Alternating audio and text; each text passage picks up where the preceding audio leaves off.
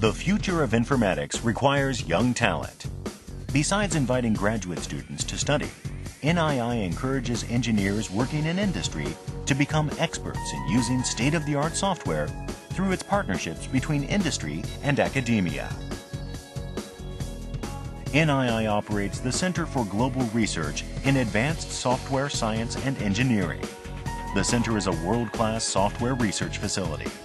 It operates in partnership with research and industrial organizations around the world.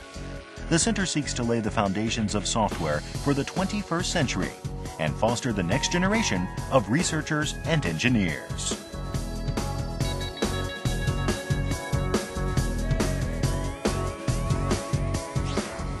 NII participates in the Graduate University for Advanced Studies. It provides a five-year education at the Department of Informatics in the School of Multidisciplinary Sciences. Students from diverse backgrounds are invited to apply.